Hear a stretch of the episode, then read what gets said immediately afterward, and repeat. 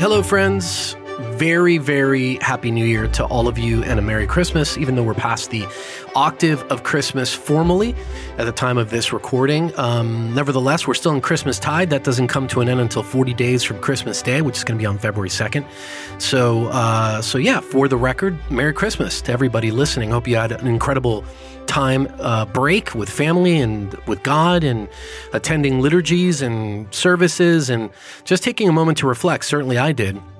Went on a really cool road trip with my wife uh, to Utah and Nevada and parts of Arizona, and it was a lot of fun. No agenda, no planning uh, just driving and visiting. And whenever we saw something interesting, we stopped and pulled over to the side of the road. And shout out to my deacon brother Glenn and his wife Rose for um, giving us a spot to stay and post up in Nevada and do some uh, some hiking and adventuring uh, during that week. But Anyway, uh, Happy New Year, Merry Christmas to all of you.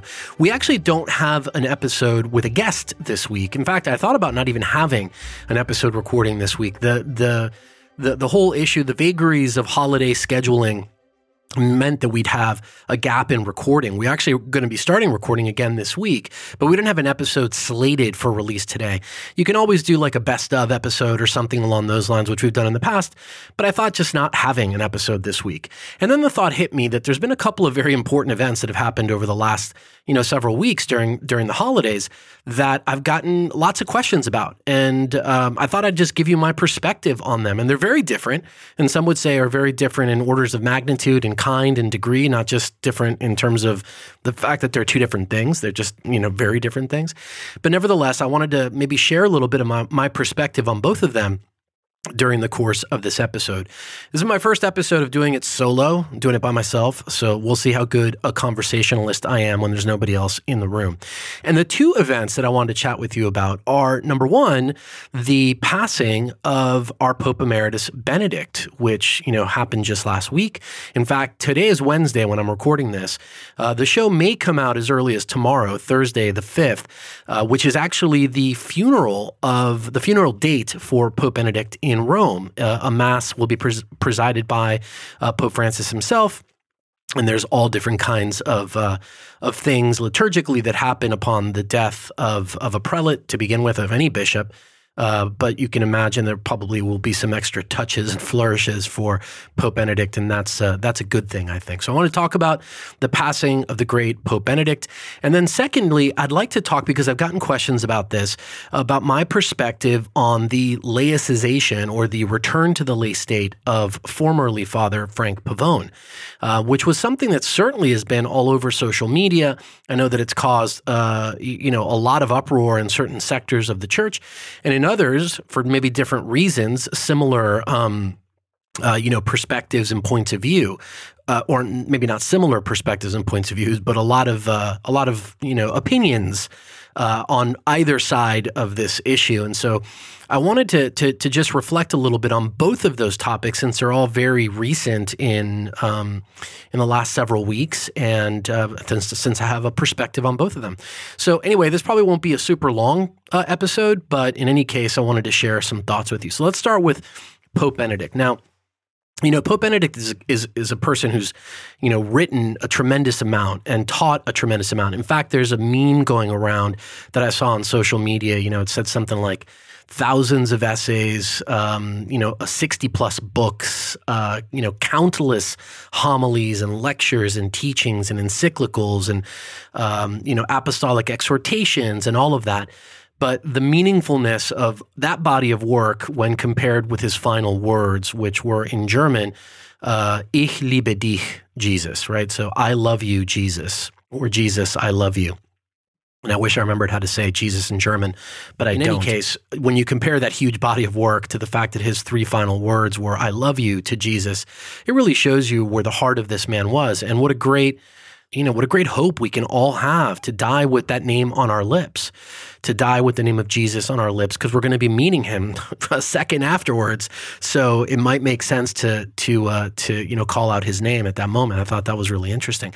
But obviously, Pope Benedict is a extraordinary theologian, was an extraordinary theologian an ex- extremely learned person uh, on matters of God, on matters of uh, the church, on ecclesiology, on eschatology, on you know every manner of apologetic, um, every manner of uh, evangelical, you know, tool and resource and opportunity, and just uh, he's a guy who we're going to be unpacking his teachings for, I believe, centuries to come. Uh, I've already prayed to him on a number of occasions. Um, I hope we might see a miracle attributed to him soon and that he is on his path to canonization himself, which, you know, in the church's way can take a very, very long time. But in any case, somebody who we're going to be unpacking for centuries. Now, just to give you some perspective on him, now, you know, obviously he was elected uh, Pope or Bishop of Rome in 2005, in the early part of 2005, in April. So he's somebody who, in my memory, hits me from a very adult perspective, right? So this was not that long ago. And he was the first pope that I really recall having a kind of personal relationship with out in the in the sort of sphere of everyday life, right? Uh, pope John Paul II, um, not as much because, uh, you, you, know, he was somebody who, as I matured in my Catholic identity, was towards the very end of his um, of his you know time here on earth. And uh, obviously another an incredible uh, figure in his own right. But pope benedict because you know, he was elected in 2005. My kids were really young. In fact, one of them was just a newborn practically at that time. And I was going through a lot of very interesting faith, you know, moments. He always uh, sticks out in my memory as, as, as someone of high visibility within a very important time for me. There's two things that I'd like to share specifically about him that come to mind. And these are things that I've frankly preached on, uh, especially one of them many, many times that among the 60 plus books and thousands of essays and millions of homilies stand out to me in a very specific way. One of them actually comes from his installation mass in April of 2005. Literally, you know, his words that he spoke at his as as a first, you know, at, at, in his first mass, essentially, as the um, Pope of the Universal Church. And I'm going to read this quote, but there's obviously a ton to unpack here. And he said during that installation mass, we are not some casual and meaningless product of evolution. Each of us is the result of a thought of God. Each of us is willed. Each of us is loved. Each of us is necessary. The idea that all of us, each of us individually, is an original thought of God God's great idea. I've kind of embellished his quote in my preaching a number of different ways. But just that fundamental point that God, at some moment, the Trinity, in its eternal wisdom and, you know, divine intelligence, at some moment in time, in time as we understand it, had a thought of Charlie or a thought of, you know, Bill or Jose or whoever it is right, had a thought, an original thought of a person and said, yeah, that's a great idea, is something that really brings into quick focus the fact that we have, first of all, an awesome God, but a God with such intentionality that gives our lives so much purpose because we're not accidental. We're not just the product of some evolutionary process or, as my friend um, called it sometimes, electrified meat, right? We're definitely not just these bodies sort of you know bouncing around uh, aimlessly in the universe by virtue of some cosmic accident but we're willed we're thought of individually and we're created and made for a purpose and with a reason and with all of the dignity and character of a child of god and that is an extraordinary thought. I mean, it's something that you can dive into in so many different ways, and honestly gives me a tremendous amount of comfort to think about. I know the times that I've preached about it, and I attribute, you know, the idea obviously to him, but just how new it seems to hit people when they hear it. That they are an original idea of God, that God thought that they would be a great idea it really, really does help to bring into focus that each of us has a vocation, yes, and we're going to talk a little bit about vocation in the next subject, but each of us has a defined mission, a reason, a plan, a role to play in God's salvific plan of history, and that we can't take that for granted because we're not accidental, we're willed. And so, very powerful quote from him that has meant so much to my life. And I think by extension, a lot of people where I've preached that concept. The other one comes from Pope Benedict's Spe Salvi. And some of you perhaps have read that um, that document. And if you haven't, it's available on the Vatican website. And maybe we'll add a link in the show notes in the event you haven't read it. But really fantastic, deep document. And in it, uh, there are some sections devoted to the idea of purgatory. And Pope Benedict, like others before him, and certainly since the writing of uh, Spe Salvi, mentions and kind of keys in on 1 Corinthians chapter 3 verses 12 through 15. And for those of you who are not familiar with that verse, I'll read it really quickly, but it's a verse that's often used in some cases as a proof text from a Catholic apologetic perspective for the existence of purgatory. And 1 Corinthians 3 12 through 15 says, Now, if anyone builds on the foundation with gold, silver, precious stones, wood, hay, straw, each man's work will become manifest. For the day, which is the day of judgment, will disclose it because it will be revealed with fire, and the fire will test what sort of work each one has done. If the work which any man has built on the foundation survives, he will receive a reward.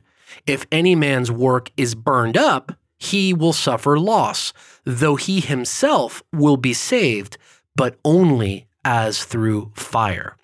Now, again, that text from 1 Corinthians 3 has been used in a way as a proof text for the uh, you know kind of biblical you know uh, relevance of the concept of purgatory and again that's used mostly in apologetic circles because when we're you know talking in apologetic circles depending on who we're talking to they're often going to look for biblical evidence of the theological concept like purgatory.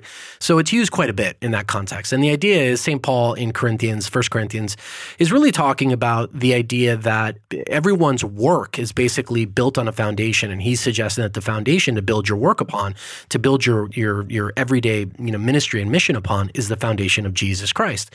And you build on that foundation with a bunch of different material, with gold, with silver, with precious stones, but you also build you can build with wood and hay and straw. And everybody's work is going to become manifest, right? When the day of judgment comes, we're all going to see all the things that we've done. And it's going to be revealed with fire. That's the introduction of this idea of fire and that the fire is going to test the work that everybody has done. And if our work built on that foundation of Jesus Christ survives, then we're going to receive a reward. Now, of course, you can read into that that the reward is the gift of the beatific vision, the fact that we all get to see God face to face and enter the kingdom of heaven, essentially.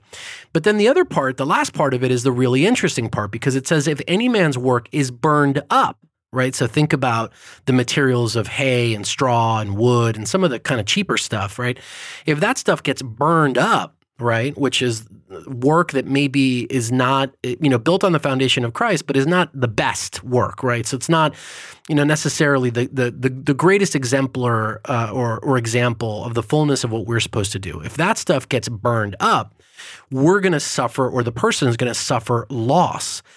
But then it says, though he himself will be saved. So this person is not lost, right? So this isn't hell that's being talked about or you know the end of of of a relationship with God that person's still going to be saved but only as through fire so that idea of purgatory is you know becomes from a catholic perspective very clear to see that you know we've we have the effects of of sin, of temporal the temporal punishment due to sin that's still on our on our souls, any attachments that we might have when we die, even though we've been forgiven by God through the sacrament of confession and we've received healing and grace and everything. Nevertheless, there's you know there's a cost to pay to having our attachments. There's a purification that's needed for those different attachments. And in First Corinthians, St. Paul talks about that purification being as if somebody going through fire.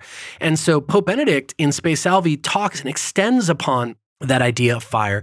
And he actually says that the fire which burns and saves us is Jesus himself, right? As an encounter with Jesus Christ. And that that that teaching always really you know meant so much to me because I imagine this you know what could be you know painful and not desirable right? Because they say you shouldn't we shouldn't desire purgatory. We should desire heaven. Because purgatory is going to hurt okay? To say it you know one way. It's going to hurt. So what could be you know in a way painful but in a way also good and light and desirable. And, and it, it always been a struggle for me to imagine what that could be. But Pope Benedict tells us in Spe Salvi that that is an encounter with the fire of Jesus Christ himself. And he goes on to say that before his gaze, all falsehood melts away. This encounter with him, as it burns us, transforms and frees us, allowing us to become truly ourselves. Beautiful teaching. And you can see that. You can imagine that in, that image of the refiner's fire, right? The Old Testament uh, ideas of burning up the dross and all the like little fragments and different things that are in the silver or in the gold as it's being you know fashioned and made. All that stuff gets burned up through this fire. And uh, Pope Benedict continues: all that we build during our lives can prove to be mere straw, bluster, and it collapses. Yet in the pain of this encounter, so there is some pain when the impurity and sickness of our lives becomes evident to us, there lies salvation.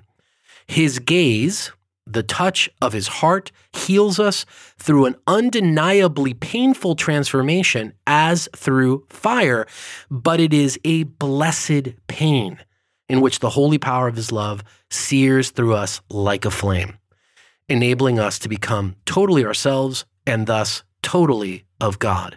I mean, who writes like that? It's just incredibly beautiful. So, that reflection on purgatory as being an embrace with Jesus himself and being just burned up of all of the attachments and imperfections of our lives. Because remember, my brothers and sisters, even if we're forgiven for something, there still are the temporal effects of our sin right? The old example that's often given is like, you know, you break a window with a baseball, right? And you go over to the person's house and you say, Hey, I'm so sorry. I threw this baseball through your window. And the person says, It's okay. Accidents happen.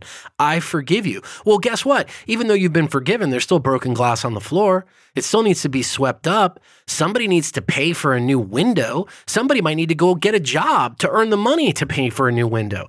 So there's all of these things that are attached to that sin, in air quotes, of breaking the window with the baseball that need to be made right because God is all about bringing things into their right state. That's what judgment really is.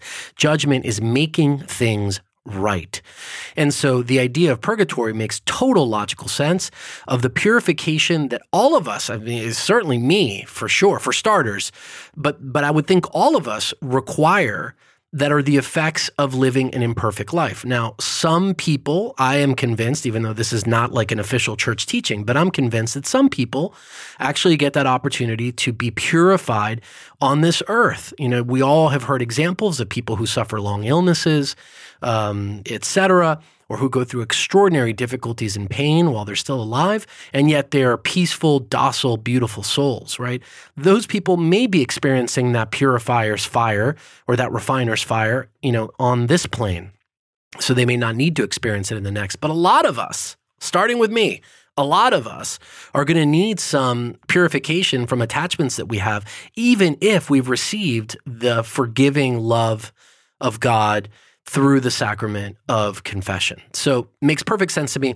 And that's the second thing that I wanted to share about Pope Benedict. So those two teachings on the originality of each of our lives as an original thought of God and the beautiful powerful purification that we can expect and experience in the purification process of purgatory should we need that purification step. And so I, will leave this segment on Pope Benedict there. There's so much more that can be said. And of course, many will say much about this great man. But that's my small contribution to the patrimony of the great Pope Emeritus Benedict. Now, switching gears, and again, very different gears, but switching gears to the subject of um, the former father, Frank Pavone, who was laicized, again, returned to the lay state through a decree from the the Vatican just you know days ago. Really, I think it was last week. I don't have the exact date in front of me, but that's not the point. Now, laicizations or returning to the lay states, lay state are rare from a kind of global perspective, right? Um, in Los Angeles, as an example, there's a thousand priests in LA, and you know there might be one or two here or there. You know, not even necessarily every year, but it, it happens from time to time but the, but they're relatively rare. a lot of the times when they happen, is there's a variety of, cir- of circumstances for it but it usually happens with you know some voluntary participation from the priest in question so a person you know you, you hear about these cases where maybe somebody discerns a call to married life and you know you, you or you fall in love and you you, you ask to be freed of your um, ecclesial obligations. There's situations like that. There's other situations that are harder you know situations that invo- that involve running afoul of the law or um, you know some other canonical issue or canonical crime those things happen as well. But thank god that these are not you know by and large common things but they do happen. And the and the church has a series of provisions in canon law that deal explicitly with this section or with this issue rather. And so it's not like we haven't experienced it or seen it. What makes this case really interesting is the fact that you have a very high profile priest a priest like uh, Frank Pavone, who was, um, you know, in pro life work for decades and very visible on media, television, social media, et cetera. Um, and you know, obviously in church circles was was somebody who was very very visible. And you know what he did in Priests for Life uh, in the organization that he ran and throughout his uh, time in pro life ministry is nothing if not commendable in terms of the effects that it's had. I would cite a couple of examples, um, and I, and I want to sort of issue all this broadly as a disclaimer because th- this, like with any other issue, is is a complex one. It's a nuanced one that has a lot of ways that you can look at it. I have a de- definite opinion and I'm going to share it with you, but we can't just say, "Oh, he's really good and the Vatican did him a you know, a dirty deed." Nor can we say, uh, "Oh, well, the Vatican, you know, uh, everything that, that, that we've heard against Father uh, Frank Pavone is cause or reason enough to kind of not discuss this the subject um, you know, any further." There are, like with anything in life, there's a number of different nuanced and complex things to consider. We're not going to dive into all of them, but we'll touch on a few of them in this. And I, and I want to be, you know, fair and respectful and everything else, despite what ultimately my perspective is on this issue. You know, uh, Father Frank, or formerly Father Frank, uh, now Frank Pavone, uh, did a lot of really good work, uh, both in terms of Rachel's Vineyard, where he was the, uh, I believe, the chaplain or pastoral director of that organization, an organization that I have firsthand experience with because my wife attended a Rachel's Vineyard retreat to heal from her um, post abortive uh, pain and trauma.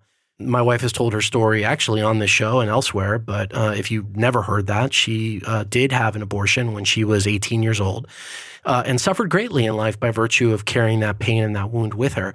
And it was a Rachel's Vineyard retreat that actually helped her a great deal to um, to get past that pain. So a lot of good work there and a lot of good work with uh, Priests for Life as an organization, helping people understand what abortion is and also helping people heal from that. So, all good there. I would further mention that I've had the opportunity of meeting Frank Pavone on a number of occasions. In fact, I actually emceed a pro life event where he was the keynote speaker and introduced him to the audience and all that stuff. And he was always very cordial and very nice to me. I don't know that he'd remember me if you said my name to him, but somebody who I just you know, had nice interactions with on the few occasions that I met him. So all of that is is good, and I wanted to make sure to to mention that. And no doubt that you can't summarize a priest's uh, you know, priesthood in in just a few minutes. But there's probably countless good things that um, he'd done in ministry, pro life and otherwise, throughout his time. Uh, not the least of which is offering the sacraments, of course, to uh, to you know maybe thousands of people over the over the years. So all that's very good. But now this incident of laicization comes up, and you know you have to dig into the details here. But by and large, the reason that uh, the Vatican claims for his laicization is for blasphemous statements and for consistent disobedience to his lawful superiors, basically his bishop or bishops, plural as has been the case. And those are super serious things, both of them. Blasphemy, number one, and number two is consistent disobedience. Those are definitely um, canonical issues. And, you know, spoiler alert, I'm not a canon lawyer, but if you had one here, he would tell you the same. Um, those are not light things. Those are big time things. Um, uh, you know, especially the one about disobedience to your bishop. And if that is repeated and consistent, it's even worse, right? Everybody has disagreements with folks and they might see things a different way. But this was something different.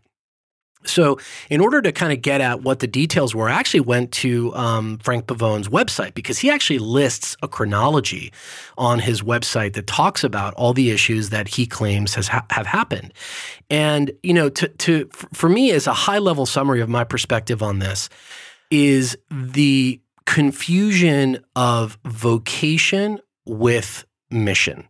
I think that kind of sums up my thoughts on why Frank Pavone finds himself in the situation that he finds himself. Because, and and even though I haven't said it, what a what a priest that is returned to the lay state means is that he loses all of his faculties to actually perform his priestly ministry. So can't celebrate the sacraments, can't call himself father, can't wear clerical attire, you know that kind of thing. Um, he basically returns to being a lay person or to the lay state. Can't say a lay person because that's the tricky thing about ordination is once you're ordained to the priesthood ontologically, you're always a priest. In other words, what happens to your soul doesn't get undone. It's like baptism or, you know, the reception of other sacraments. It's taken place. So your soul is marked in a way, right? Confirmation does the same thing. It marks your soul in a different way and it can't be undone. The mark is indelible according to the catechism. But you can lose your right and ability to actually perform your duties and ministry as a priest. And that's precisely what's happened here. So, uh, Frank Pavone can no longer celebrate the sacraments, the masses. He can't call himself father, uh, and he can't wear a Roman collar and things like that that identify him with the Catholic Church. And that's, you can imagine what a big deal that is, um, you know, to, to a priest and to many, many other people. But I went to his site to look at his chronology of all the things that he claims. And I really do think that summarizing it as a confusion between vocation and mission, and mission is a really kind of a, a thumbnail way of describing the issue here.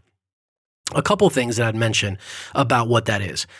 Uh, Frank Pavone talks about his, uh, you know, ordination originally as a priest in the '80s in New York under Cardinal O'Connor and how um, he was assigned at a regular parish and had years of you know big parish experience and did a lot of things that parish priests do every day.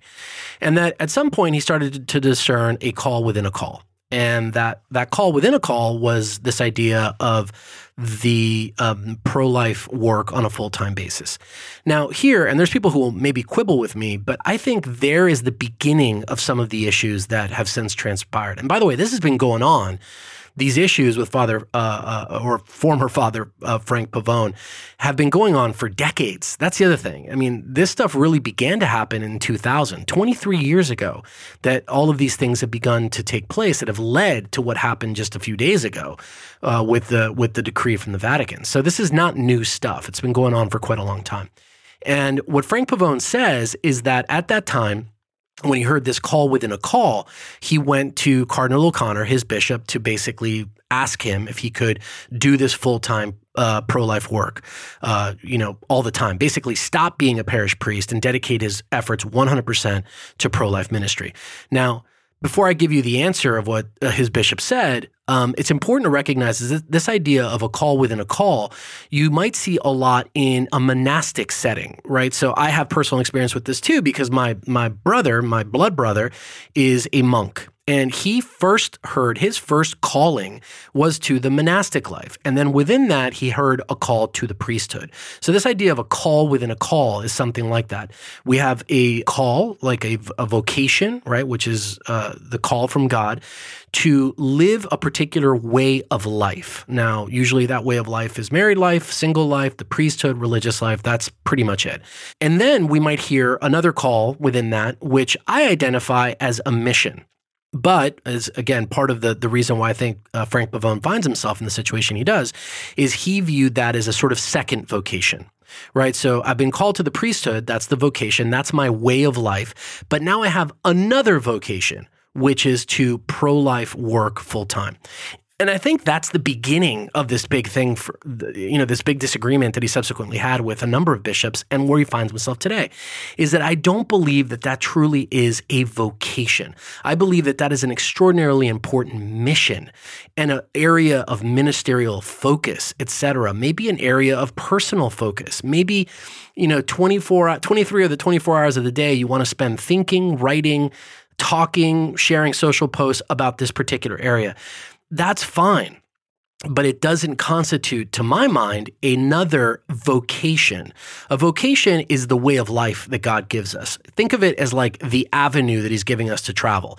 You're either going to go by train, by plane, by car, by foot, right? It's like it's the way that you're going to travel. But then within that, He gives you a mission. You're going to stop at this town. You're going to get off on this exit. You're going to wear this particular kind of clothes. You're going to do all these different things that are within that vocation. But the idea of having multiple vocations is something that I think leads to a lot of challenges, which no doubt are the case here. And I totally understand also that if you believe you have another vocation in the true sense, it's kind of like if somebody asked you to stop being married to your wife or stop being married to your husband, right? Or to stop being a father, maybe. There are things that are at your nature, at the natural level, right? It's something that I can't undo.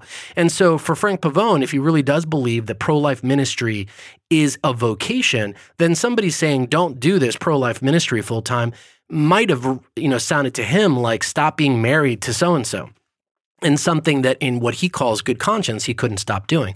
But to me it's something very different. It's something that is missional which is very important but missions can change, evolve, or they can be reshaped. It can be the same mission, but in a different way. And I think that could have been some of the guidance that if I would have been in the situation to give him any guidance 23 years ago, I would have probably encouraged him to think about, right? Because it's not that somebody was necessarily asking him not to do pro life work, but it was that somebody wasn't asking him to do pro life work in a particular way, under a particular organization, et cetera. And that seems to be what comes out, even in his own chronology that he has on, um, on his website. Anyway, just to kind of fast forward here, because otherwise this can get too long, uh, he gets the okay from Cardinal O'Connor. Cardinal O'Connor says, yep, go forward and go ahead. Now, in 2000, Cardinal O'Connor dies, and the new bishop of New York is uh, Cardinal Egan, Bishop Egan.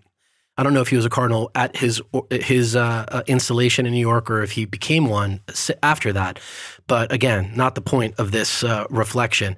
Uh, but in any case, at some point, he you know has a new superior, a new bishop, a new a lawful authority. And that is the case in the you know in the in the clerical life. We have superiors. My superiors are as a deacon you know ultimately is the archbishop of los angeles who at this moment is archbishop jose gomez. But he won't always be the archbishop of los angeles. And whoever the next man that replaces him that will be my lawful authority. And I, at the time of ordination, like any deacon, priest, or bishop does, makes a promise to obey his superior or their successor and their successors, by the way. So it's not just a superior, but and their successors. And a bishop cannot bind the hands of his successor right? Not even popes can do that, not unless they're they're they're teaching or promulgating something as you know technically in an ex cathedra way, meaning that they're promulgating something that now becomes really part of the deposit of faith, right? But you can't bind your successor's hands. You can't say, well, you know, I like to celebrate, uh, you know, the the Easter Vigil this way, and now every subsequent bishop is going to have to abide by it. They don't. They can change what they do. Uh, that successor can do things in a different way, and that's precisely what happened here. Now, there's a lot of reasons that Frank Pavone gives as to why this is happening. You know, they don't support my pro life work. Uh, you know, uh, they didn't like me from before, like a bunch of different reasons. But I, I don't even think it's important to get into those rationale. And I don't think it's important to even get into the fact that I'm sure that, you know, somebody down at some deanery meeting or chancery office or whatever treated uh, Frank Pavone at some point in his 23 years uncharitably. I can completely believe that, but I don't think it matters. I think it's neither here nor there. The fact that he went to his the successor of his original bishop and then asked him, "Hey, can I keep doing this?" And at some point, that bishop said, "No."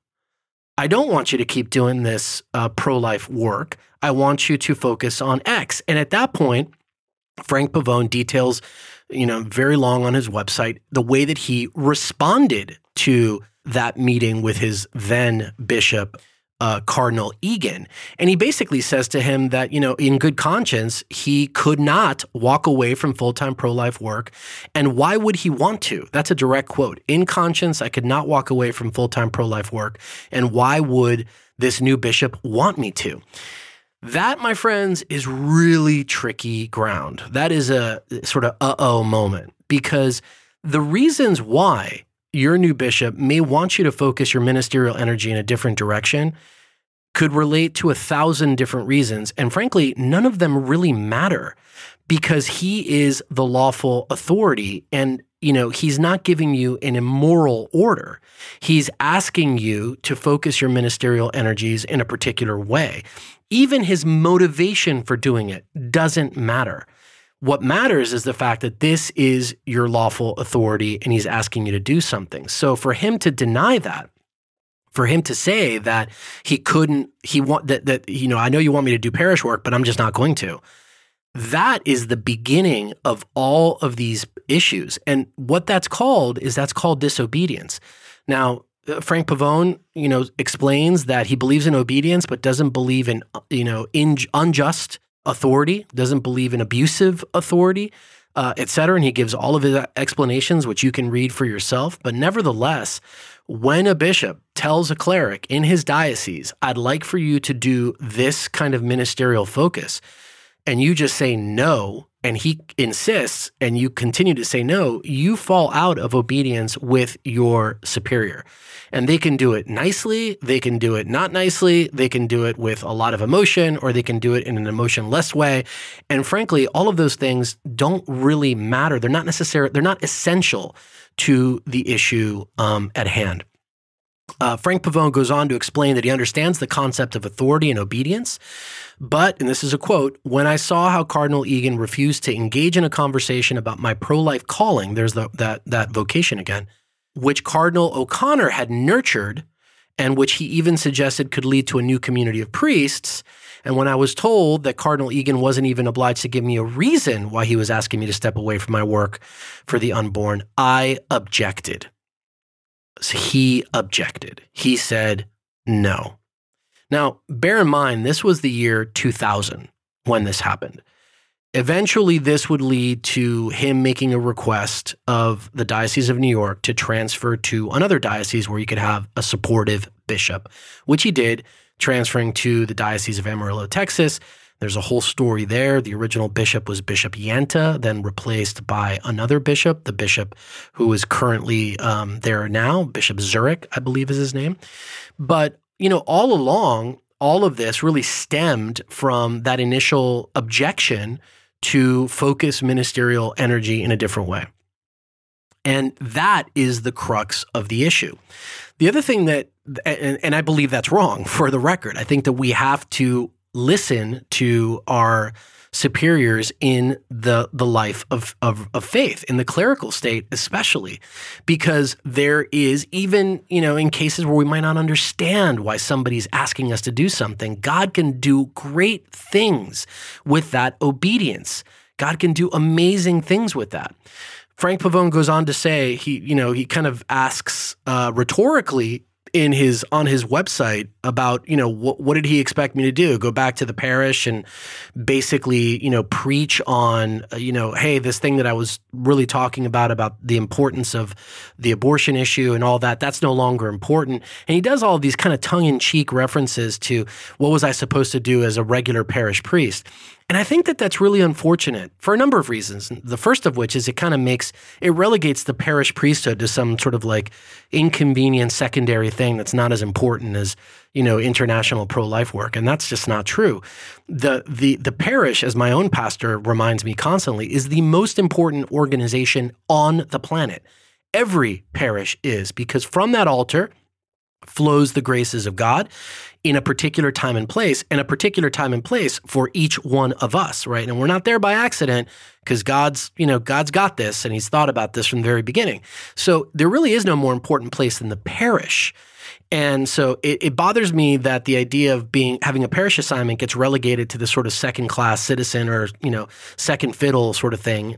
That's number one. And the other thing that that uh, bugs me about it is that there there's no assumption by anyone that that uh, pro-life work couldn't be continued in a parish setting. And who knows, through a homily in a parish, maybe you inspire 10,000 pro life leaders to kind of come up and do the work that you were doing before. We have no idea what God could do and can do with that. Um, that type of obedience. So I think that that response um, by Frank Pavone to his original to his uh, sorry the successor to his original bishop uh, was incorrect. I think his understanding of vocation is uh, to pro life ministry is incorrect. I think that that is a mission that he feels very strongly about that can be reshaped and refocused and retooled in a variety of different ways based on competent authority, which a bishop obviously is. There's a lot of other things that Frank Pavone talks about, about being mistreated, about being lied about, you know, a variety of things. And you know what? I, I don't want to give an opinion on any of those things because I just don't know. I don't have enough data. But let's assume that those things are all true. Let's assume that he has been lied about and lied to. And let's assume that people have not treated him very generously or, you know, very charitably. Let's assume that all those things are true. At the end of the day, fundamentally, what remains is very documentable, even by his own words, disobedience to his lawful superiors. And that's something we just can't do. That's a big no no in the church for good reason. And the most important reason is for the benefit of our own souls, right? Because God may be trying to teach us something through that obedience. And there's countless, millions of examples in the saints before us to show that kind of obedience, sometimes against you know, against our better intentions, right? The stories of the great saints who really wanted to do X, but they were told to do Y uh, you know, St. Francis is an example, the great deacon who, you know, really loved to preach. That's what he wanted to do. And, you know, you, you couldn't preach in a lot of settings um, unless you were ordained. And so he became a deacon precisely to be able to preach, right? Because he was shut out of places to preach prior to that, right? And he obeyed. Um, Mother Teresa, tons of examples of obedience of things that, you know, were not in her desire or she didn't, she didn't desire them to be the case, but nevertheless she obliged lives. I mean, there's really countless examples uh, from the lives of the saints where you know people have gone through personal difficulties out of obedience, but God makes those things good in the end. The other big issue that's cited by the Vatican, and I'll end it here, is the issue of blasphemy.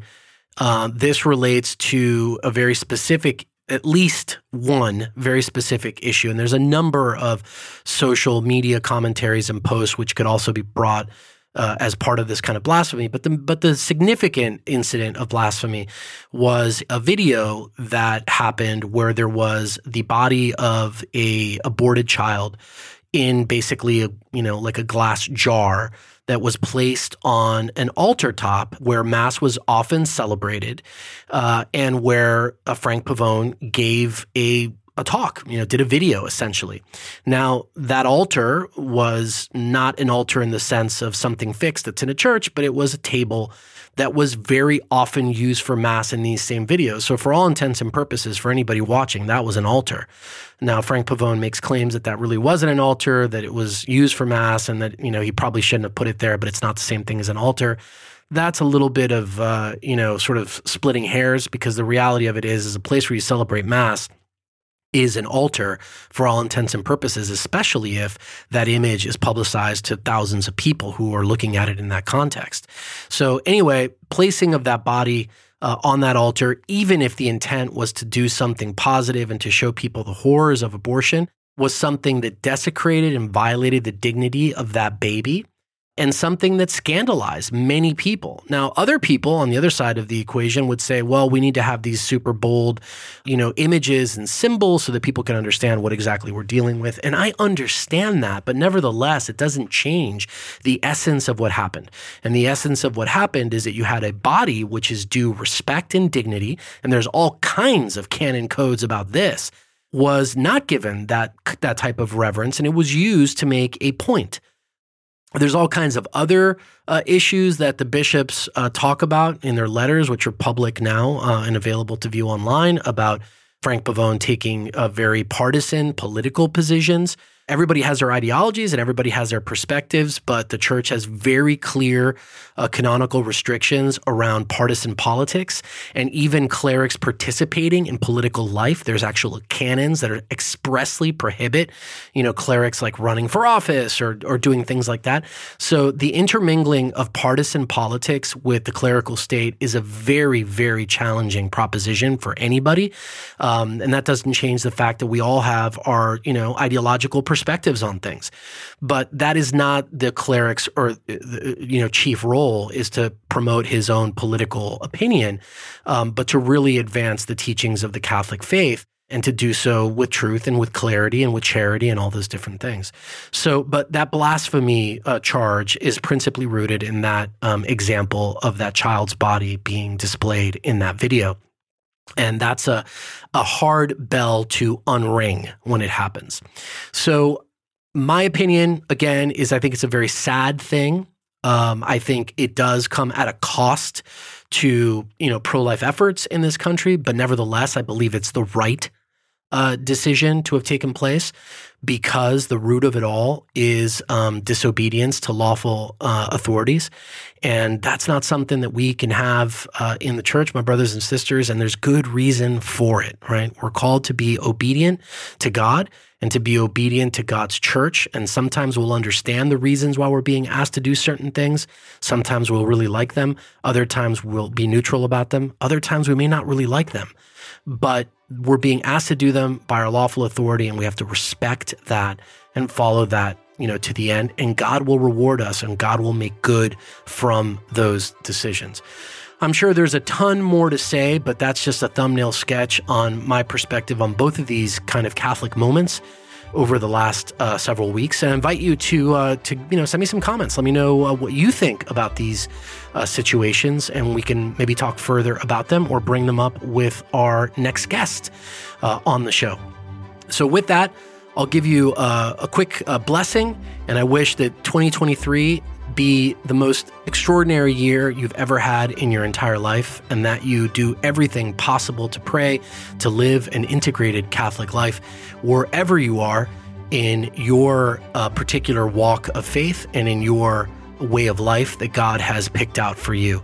So, Heavenly Father, I ask for your blessing upon this listening audience, that your will be done in their lives and that they carry forward your message in the time and place, in the moment, and in the way that you've called them to. We ask all these things in the name of Jesus, the Lord. Amen. And may Almighty God bless you, the Father, and the Son, and the Holy Spirit. Amen. Remember to subscribe to this show and share this episode with a friend. Got lots of incredible guests coming up in 2023, and I'm looking forward to every single one of them. God bless you. We'll see you soon on Living the Call.